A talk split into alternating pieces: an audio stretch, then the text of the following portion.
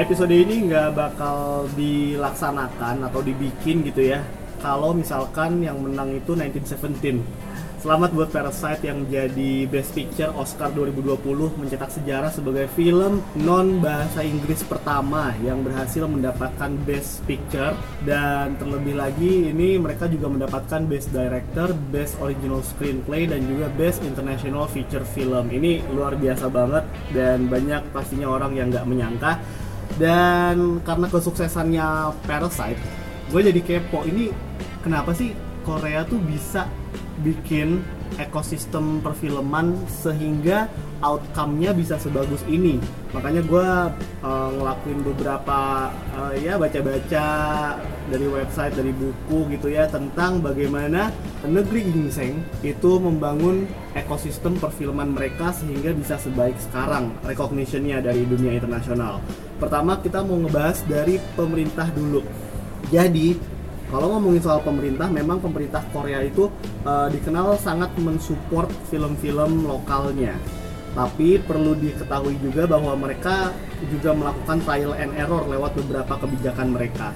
Ada tiga sih kebijakan dari pemerintah Korea. Yang pertama ada import kuota yang diberlakukan sejak akhir lima puluhan. Kemudian ada screen kuota yang mulai ada sejak tahun enam puluhan. Dan subsidi policies yang udah ada di tahun dua ribuan. Nah, sebelum kita masuk nih ke tiga hal itu, gue juga pengen kasih tahu kalau sejarah film Korea itu nggak terlepas dari dukungan presiden-presidennya.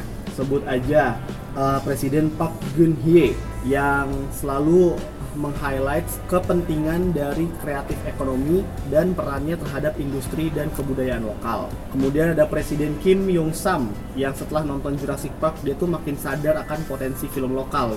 Ada quotes-nya dia yang sangat dikenal di Korea yaitu "This movie, Jurassic Park ya, worth the sales of one point five million Hyundai Sonata sedans." Dan kemudian ada Presiden Kim Dae-jung, Nelson Mandela dari Asia Timur, dia bilang dia punya slogan pemerintahan guys. Itu bunyinya adalah provide support but don't interfere.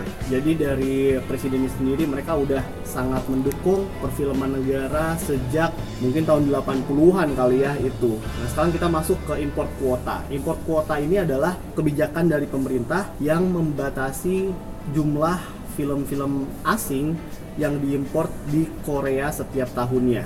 Jadi di sini hanya perusahaan yang memproduksi atau mengekspor film Korea yang bisa mengimpor film Korea, film asing ke Korea. Ya, gue ulangin ya.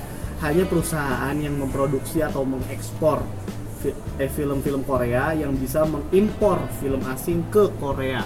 Dan patut diketahui nih kalau dari yang gue baca sih, gue memaknainya di Korea zaman itu ya belum ada distributor film Hollywood secara langsung ya. Jadi kalau ada yang mau nge-impor film ya dari perusahaan mereka sendiri gitu, kayak perusahaan swasta seperti itulah. Nah, kenapa kebijakan ini diperlakukan? Karena mata uang asing yang didapatkan dari hasil ekspor itu bisa diinvestasiin ke produksi film lokal. Jadi itu masih bisa dikatakan quality based lah ya. Cuman ada perubahan di tahun enam puluh enam di mana ada kuantitasnya nih. Jadi satu film yang diimpor itu setara dengan tiga Korean films yang diekspor. Lo bayangin, satu film yang diimpor sama dengan tiga film yang diekspor.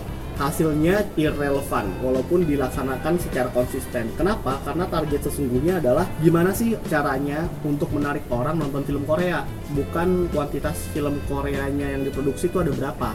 Hal ini juga berbanding lurus dengan admisi film asing yang ternyata walaupun mungkin nggak sebanyak film Korea ya di tahun tersebut, tapi nyatanya lebih tinggi jumlah penontonnya dari film Korea itu sendiri. Jadi Uh, miss target lah menurut gua. Terus hasil dari import kuota ini memunculkan yang namanya kuota quickies.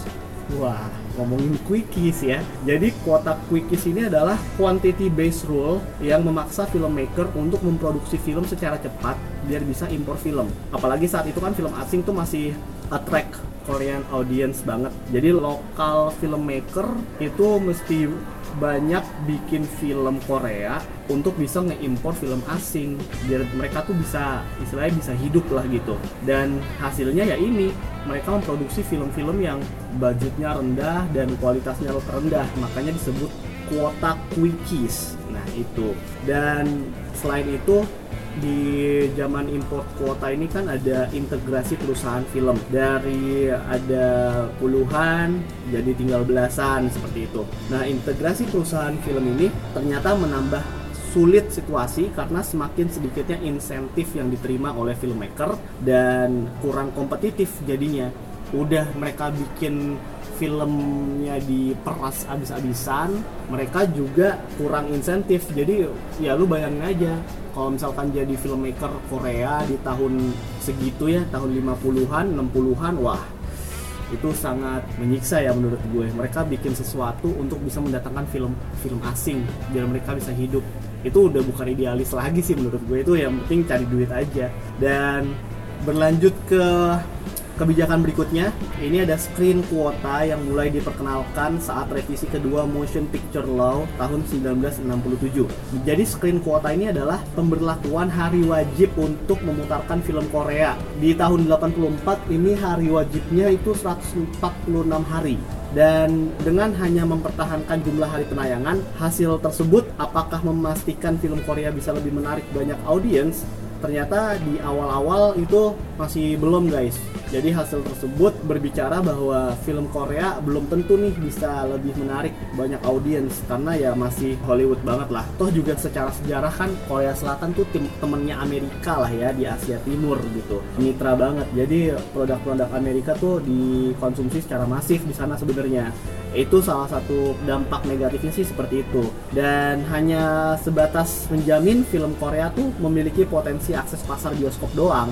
Jadi ya masih belum meyakinkan lah menurut gue screen quota ini ketika diterapkan ya. Dan berdasarkan Constitutional Court of Korea tahun sembilan belas sembilan puluh lima, objektif dari screen quota adalah menciptakan equal opportunity untuk lokal film mereka. Jadi mereka baru bikin fasilitas dulu deh, kita fasilitasin dulu sehingga tercipta sebuah kondisi di mana film Korea itu ada tempat untuk lebih bersaing dengan film asing dan tidak berdasarkan kuantitas lagi seperti yang diaplikasikan oleh import kuota dulu. Nah, ada dua hal yang sering diabaikan dari sini nih. Yang pertama adalah pembatasan hari tayang film asing, bikin standar terhadap film lokal yang mana udah biasa memproduksi quickies tadi menjadi tinggi. Lo bayangin guys, jadi film lokal yang udah biasa memproduksi film dengan mungkin kualitasnya rendah itu harus bersaing dengan film asing yang uh, saat itu udah memiliki production value yang tinggi gitu. Jadi ini nggak seimbang sebenarnya. Mungkin pemerintah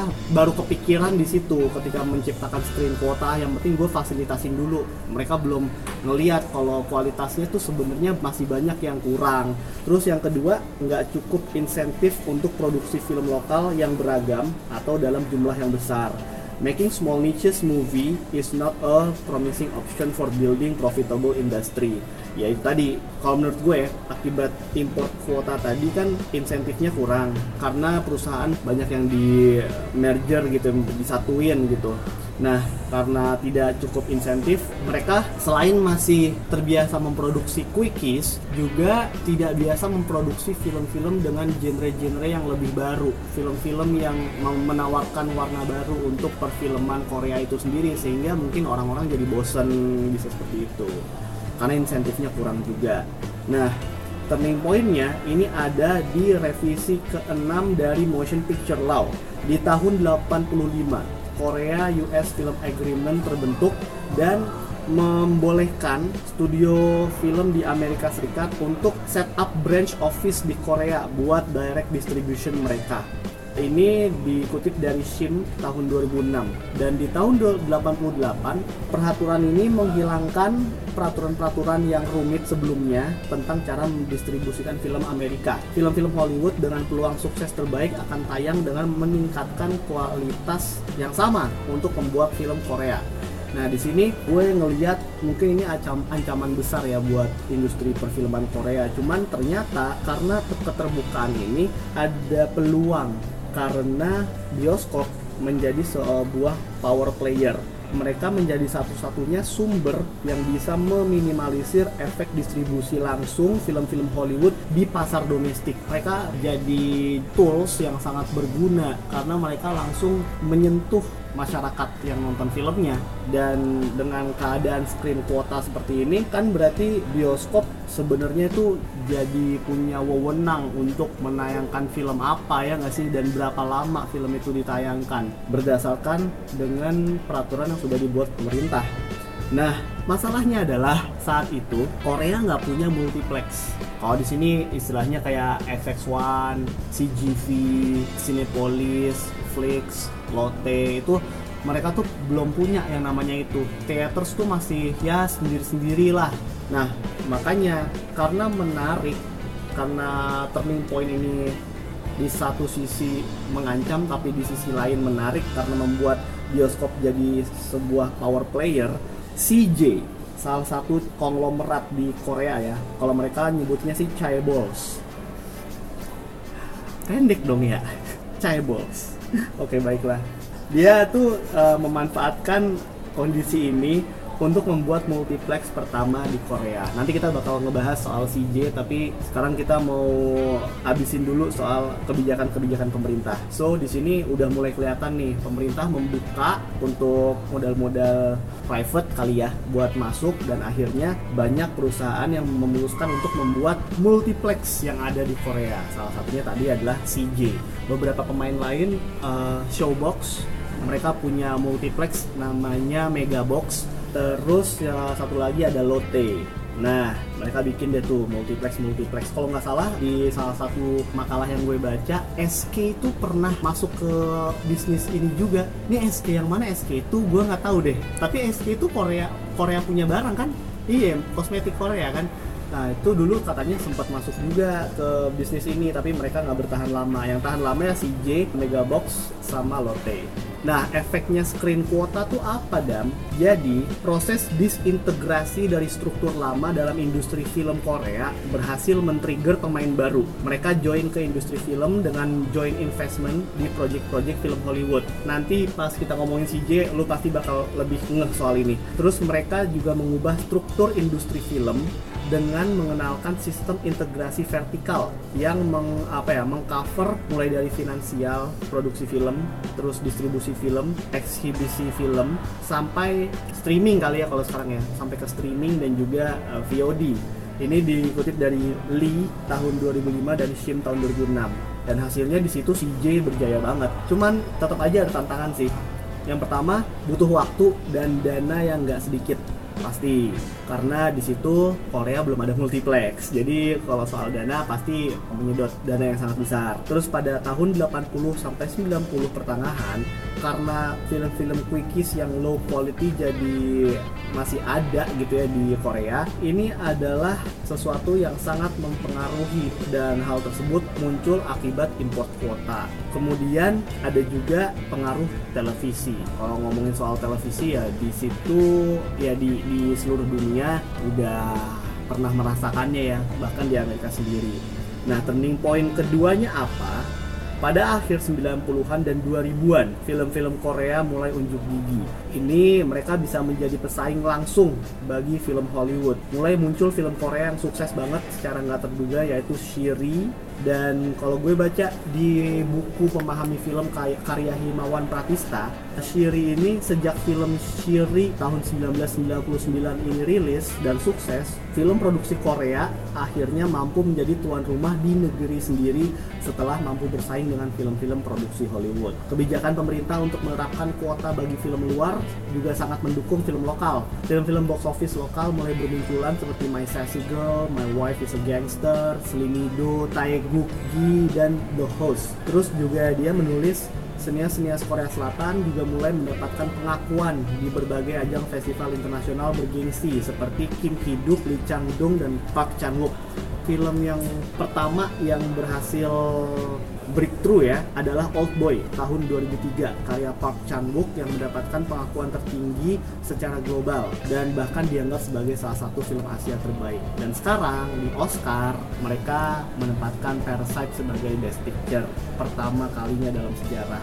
Film Korea dengan temanya dan kisahnya yang unik nih juga bisa menarik banyak perhatian produser Hollywood untuk membuatkan remake-nya untuk versi barat. Contohnya A Tale of Two Sisters yang dibeli hak cipta remake-nya oleh studio DreamWorks, gue bisa menyangkut pautkan ini dengan C J sebesar dua juta U S dollar. Terus juga Extreme Job nanti bakal di remake juga dengan bintangnya Kevin Hart untuk versi Hollywood. Sementara Parasite itu akan dibikin serial televisinya oleh H B O dan digawangi oleh Adam McKay yang sukses dengan film Vice, terus juga The Big Short. Nah, pada dekade ini beberapa film produksi lokal secara teknis nyaris setara dengan film-film Hollywood. Jadi nggak heran kalau mereka berhasil mengungguli secara box office saat perilisannya.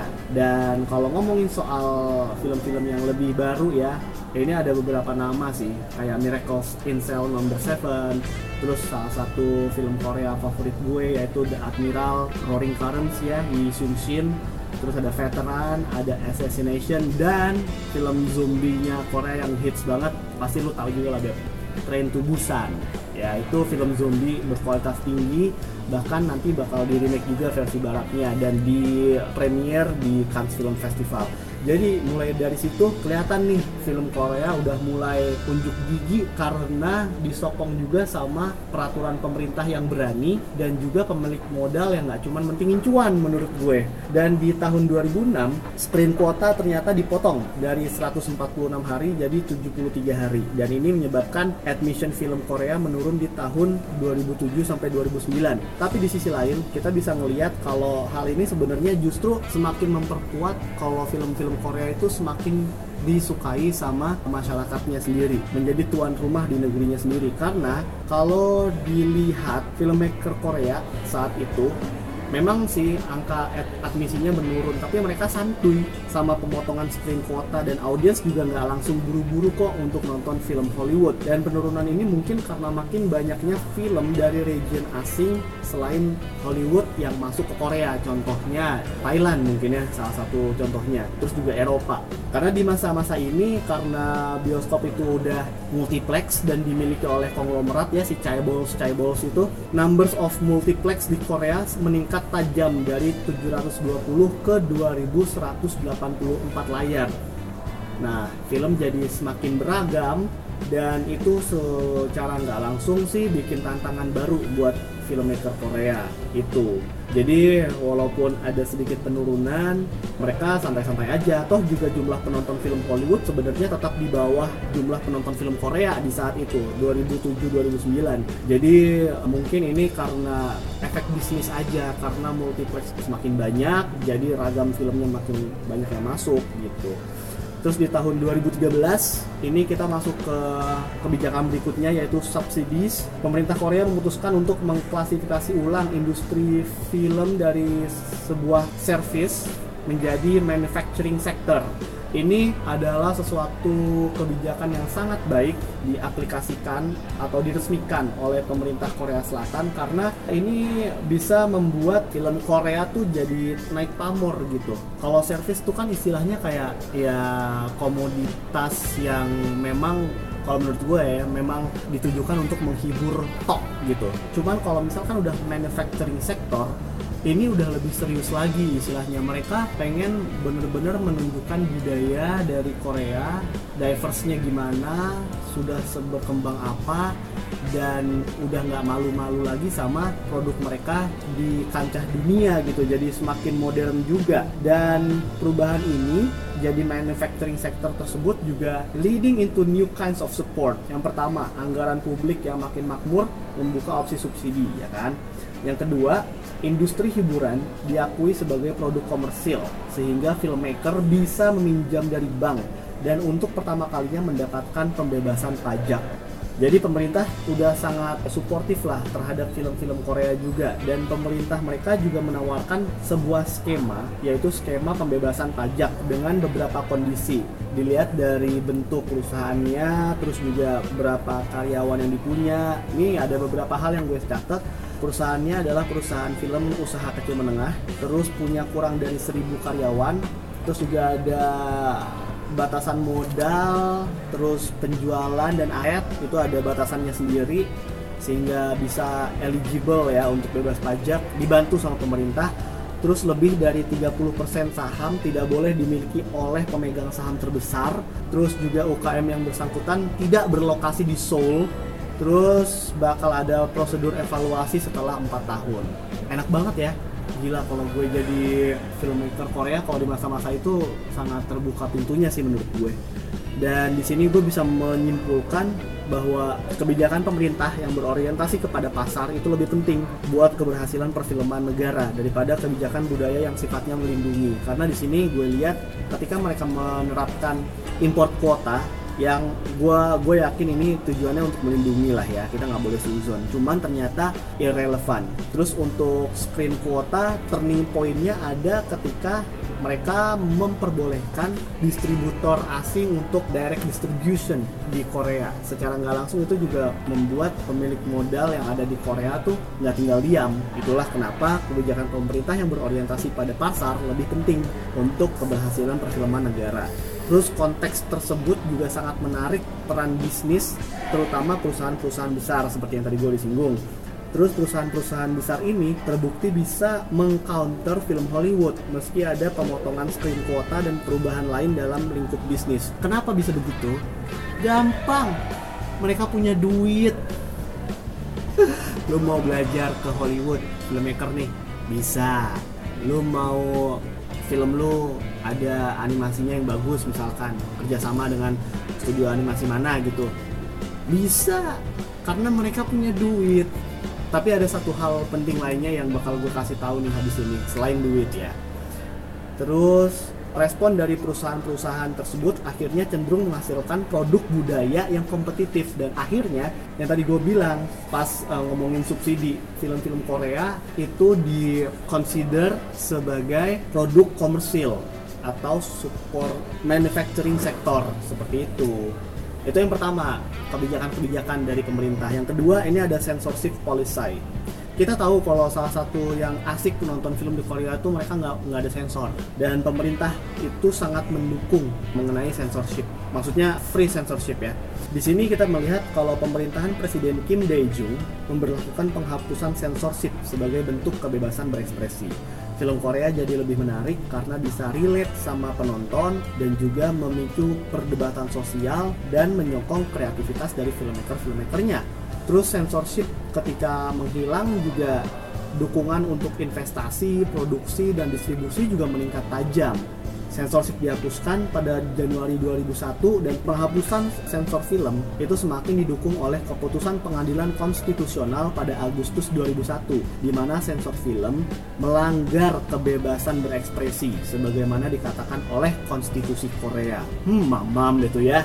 Cuman ada jatuh bangunnya juga sih kalau ngomongin soal censorship di Korea ya. Jadi kalau gue baca-baca di Mei sembilan belas enam puluh satu Korea berada di bawah kepemimpinan yang berlakukan censorship sebenarnya, karena Karena mereka pemerintahannya memiliki influence militer yang tinggi. Hasilnya adalah merger tujuh puluh satu perusahaan film jadi enam belas perusahaan saja. Dan kalau dilihat-lihat ini kayaknya terjadi ketika pemerintah melakukan import kuota, karena ya kalau tadi gue bahas salah satu dampak import kuota kan kurangnya insentif, dan kekurangan insentif ini terjadi karena mergernya, bergabungnya perusahaan-perusahaan film. Dan pada saat itu censorship ada tiga step guys, sebelum, ketika, dan setelah syuting. Lu bayangin censorshipnya tiga tahapan, udah kayak ini main game, level-level kayak nerawang duit, dilihat diraba diterawang ya, kayak makan Oreo diputer, dijilat, dicelupin. Tiga step, gila. Gue mau jadi filmmaker di kala itu mah stres kali ya. Selain itu film gue masih tawa. Selain itu film pemerintah mesti diputar sebelum film utama dimainin. Wah, ini ibarat lo mau nonton Coco tapi ada film animasi pendek Frozen. Mending kalau Frozen. Kalau film Quickies juga gimana ya kan, bingung gue. Jadi ada film pemerintah dulu mesti diputar. Jadi kalau misalkan di bioskop Indonesia mungkin bisa diibaratkan seperti iklan-iklan ya, iklan-iklan iklan mana gitu kan, building for sustainable country ya apa gitulah. Gue udah lupa sih soalnya udah sering nonton screening, nggak pernah nonton iklan lagi. Tapi kan biasanya ada iklan-iklan yang muncul sebelum film diputar ya, bisa dikorelasikan seperti itu. Dan kita aja yang nonton nontonin iklan sebelum film diputar, main movie-nya itu diputar, itu gedeg gak sih? Kayak aduh lama banget nunggunya. Nah lu bayangin kalau misalkan ada film pemerintah loh, film pemerintah yang diputar sebelum film utama, lu gedeg sniper langsung. Aduh, dan ini guys, ketika ada film nih yang isinya anti komunisme dan film yang mempromosikan kebijakan pemerintah, biasanya nih film tersebut menang penghargaan dan perusahaannya mendapatkan hak untuk mendistribusikan film asing, dan itu sangat toksik menurut gua. Ini bikin film Korea jadi nggak kompetitif dan pada akhirnya menghasilkan screen quota menurut gue. Dan di tahun sembilan puluh sembilan ada mereka membentuk Korean Film Council, awalnya Commission terus diganti jadi Council, Korean Film Council. Itu tujuannya adalah untuk menghormati kebebasan di industri film dan membuat kebijakan promosi yang efektif. Nah, Korean Film Council ini sebenarnya udah ada dari tahun tujuh puluh tiga, cuman namanya Korean Motion Picture Promotion Corporation diganti abis itu, sekarang jadi Korean Film Council. Nah, fungsinya apa sih Korean Film Council? Jadi ada beberapa program yang bisa gue highlight di sini dari Kovic. Yang pertama adalah financial support untuk filmmakers indie dan juga domestik. Kalau misalkan lu udah pernah filmnya itu diputer di di bioskop nih untuk filmmaker domestik gitu ya, lo bisa ngajuin grants dengan catatan ada batasan admisinya gitu, dan nanti kalau misalkan lulus bakal dibantu sama Kovic. Terus ngomongin soal indie, pemerintah Korea ternyata support banget tentang keberagaman film yang ada di negaranya. Kenapa? Karena selain ada financial support dari Kovic, gue baru baca-baca itu screen quota mau diberlakukan lagi, ada perubahan gitu ya untuk mendukung film-film indie. Jadi di peak hours itu akan ada screens di bioskop-bioskop Korea yang memang dikhususkan untuk menayangkan film-film indie. Itu bagus menurut gue karena membuat filmmaker-filmmaker muda terutama ya bisa lebih show up, dan ragam film yang ada di Korea jadi lebih banyak gitu, tinggal tergantung bagaimana promosinya aja. Terus balik lagi ke Kovic, ada program namanya Korea Skenario Database. Di sini ada pemilihan script terbaik tiap bulannya dan penulisnya bisa dapat pengalaman mentoring selama tiga bulan. Lumayan kan? Di sini kan salah satu masalah yang ada kan talent di talent talent talent-talent yang, yang ada di scriptwriter itu kan katanya sedikit, sampai bumi langit waktu itu sempat buka lomba scriptwriting segala macam. Nah di Korea mereka udah ada skenario database, dan di sini Kovic juga mengoperasikan atau mengaplikasikan funding untuk bioskop-bioskop art house. Mungkin kalau di sini kayak Kineforum, terus Dinosaurus kali ya, karena di sini bioskop art house masih dikit, masih nggak ada kalian. Baru yang Cine Center tuh yang di Kemang, tapi itu terhitung bioskop art house bukannya, gue nggak tahu. Cuman kalau di Korea mereka jangankan ada atau enggak, mereka udah funding cuy ke bioskop-bioskop art house. Dan di sini ada program namanya Kome, Korean Open Movie Exchange slash Ecosystem. Apakah itu? Jadi di sini mereka membuat sebuah marketplace yang aman dengan kampanye Good Downloader. Lo bisa ngedownload coy, download film-film kali, gue gak ngerti deh, download konten-konten secara aman dan legal. Ini adalah cara untuk melindungi terutama konten-konten indie dan digital yang dimiliki oleh perfilman negara. Terus ada juga untuk kerjasama dengan luar negeri, yaitu International Promoting and Marketing. Di sini mereka membuat event tentang film-film Korea atau bantu event-event internasional yang mau screening film-film Korea. Mungkin salah satu contohnya kalau di Indonesia adalah Korea Indonesia Film Festival yang biasa diadain sama teman-teman dari C G V ya. Terus masih ke internasional ada program Co-Production and International Office. Dan terakhir untuk menurture nurturing new talents in Korean cinemas. Mereka punya Korean Academy of Films and Art. Jadi lengkap tuh Kovic punya ya. Itu bisa dicontoh tuh buat Indonesia. Siapa tahu dengan adanya hal seperti itu, perfilman negara bisa lebih berkembang lagi. Selain juga memang infrastrukturnya masih harus digenjot, dan juga kesadaran untuk membuat film yang lebih beraneka, yang lebih variatif, dan support dari masyarakat lokal juga harus terus selalu ditingkatkan dan juga didukung secara optimal seperti itu. Nah, tadi kita udah ngomongin soal pemerintah nih. Sekarang gue ngomongin soal yang punya modal. Karena tadi seperti yang gue bilang, salah satu konklusinya adalah ternyata kebijakan pemerintah yang terbuka terhadap aspek-aspek luar itu berhasil menarik minat perusahaan kan. Dan akhirnya mereka menggelontorkan dana. Salah satu yang menggelontorkan dana gede adalah C J, The Influence of Samsung and C J. Dan ini nggak lepas dari seorang tokoh namanya Mikey Lee. Jadi Mikey Lee ini adalah seorang pewaris kekayaan dari Samsung lah ya, Lee Byung-chul, dan dia menjadi seorang media mogul di Korea. Karena kita tahu sekarang C J itu kalau buat industri hiburan ada di mana-mana ya kan? Ada di film, ada di musik, ada di mana lagi? Man, di series, di T V, teater bahkan. Dan pastinya mereka juga nggak lupa sama roots mereka, yaitu sebagai perusahaan makanan. Dan si Mikey Lee ini nginvest empat koma satu dolar untuk bangun lokal entertainment di Korea. Lu bayangin guys. Dan sekarang dia adalah Vice Chair, Chairwoman untuk C J Group, yang mana C J Group itu terbentuk di tahun sembilan belas lima puluh tiga oleh Lee Byung-chul. Perusahaan ini adalah awalnya itu perusahaan sugar and flour manufacturer, dan menjadi salah satu bagian dari expanding trading company dari Samsung. Nah, C J Group di tahun sembilan belas delapan puluh tujuh diserahkan kepada abangnya Mikey Lee, yaitu Lee Jae-hoon. Jadi kalau misalkan lu kemarin nonton Oscar, Mikey Lee adalah orang yang paling terakhir ngomong. Ketika produser acara Oscar itu udah ngeredupin lampu, orang-orang pada up, up, up, up, dan akhirnya ada satu orang show up di situ, ibu-ibu. Nah, itu namanya Mikey Lee. Dan di speech-nya Mikey Lee tuh bilang, ini saya persembahkan untuk my brother Jay. Nah, ini maksudnya ke Lee Jae-hoon, abangnya Mikey yang memiliki C J Group dari tahun sembilan belas delapan puluh tujuh. Nah, di tahun sembilan belas sembilan puluh lima C J itu invest ke DreamWorks dan mendapatkan sepuluh koma delapan persen saham dan distribution rights dari film-film DreamWorks di Asia, excluding Japan.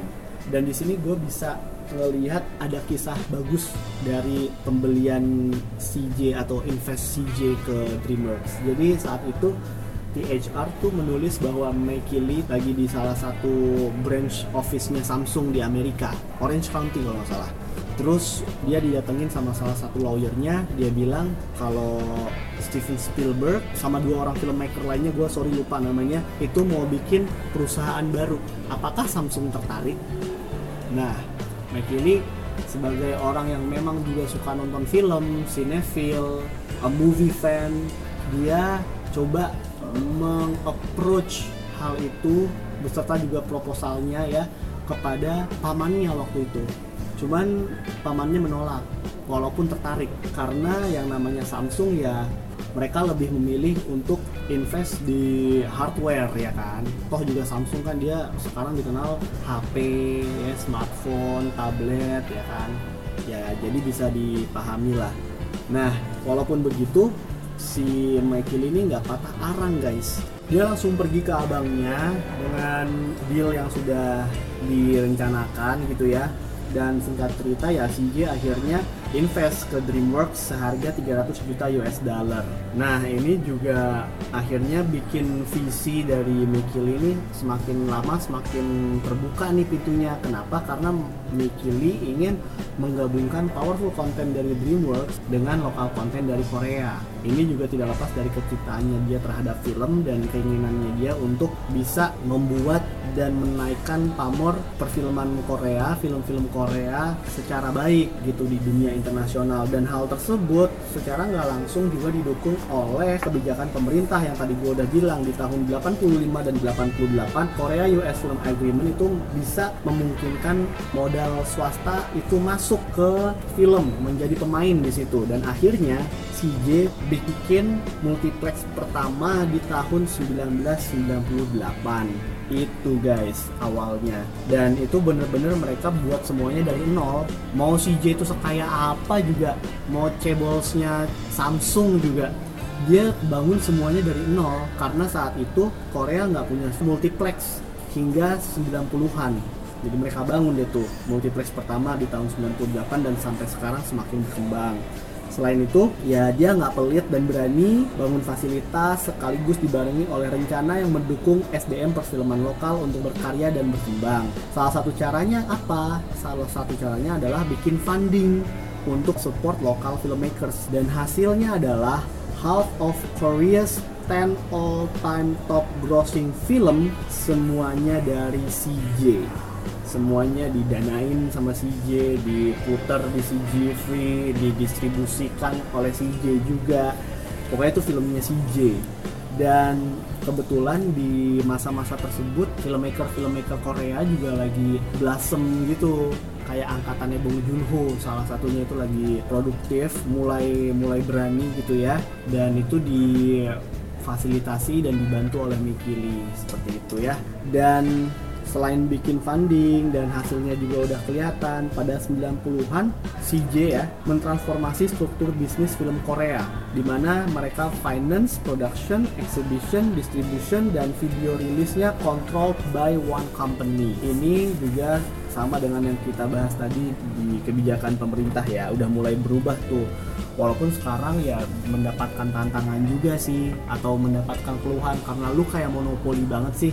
Tapi balik lagi guys, Parasite menang Oscar, itu gimana kagak nasionalis menurut gue. Dan hal tersebut juga berarti besar untuk kita yang ada di Asia, karena ada peluang, lu bisa kok mendapatkan mungkin sesuatu yang gak pernah lu impikan dari kemenangan Parasite kemarin. Dan secara bisnis gue rasa Mikey Lee ini jenius ya, karena dia bisa baca peluang dan memadukan itu dengan idealisme dia sendiri. Seperti yang dia bilang di artikel T H R, I am happy to be the bridge, just walk over me. As long as you cross my body bridge, it means we are all successful. Gile, itu gue salut banget sih. Kemarin gue keingetan ada yang nge-tweet dari Sandi Gesela, kok perusahaan di Indonesia kayak Indofood, Jarum, itu gak kayak C J ya, mengakuisisi kayak studio-studio Hollywood atau Hollywood production lah pokoknya.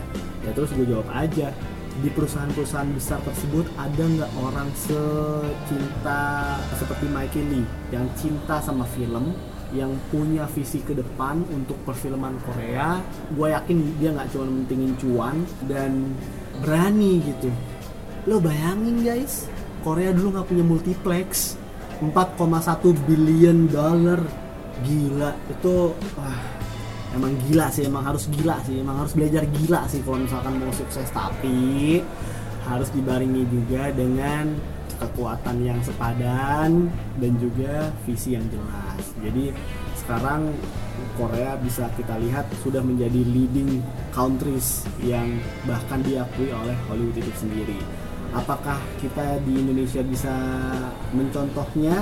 Oh bisa banget menurut gua ya, baik itu dari pemerintah, terus yang punya modal, dan juga kita sebagai penonton. Kita harus sama-sama bangun ekosistem yang bagus, mulai dari awal banget ketika film itu mungkin masih dalam tahap ide sampai film itu sudah dirilis dan diberikan feedback-feedback oleh para penontonnya.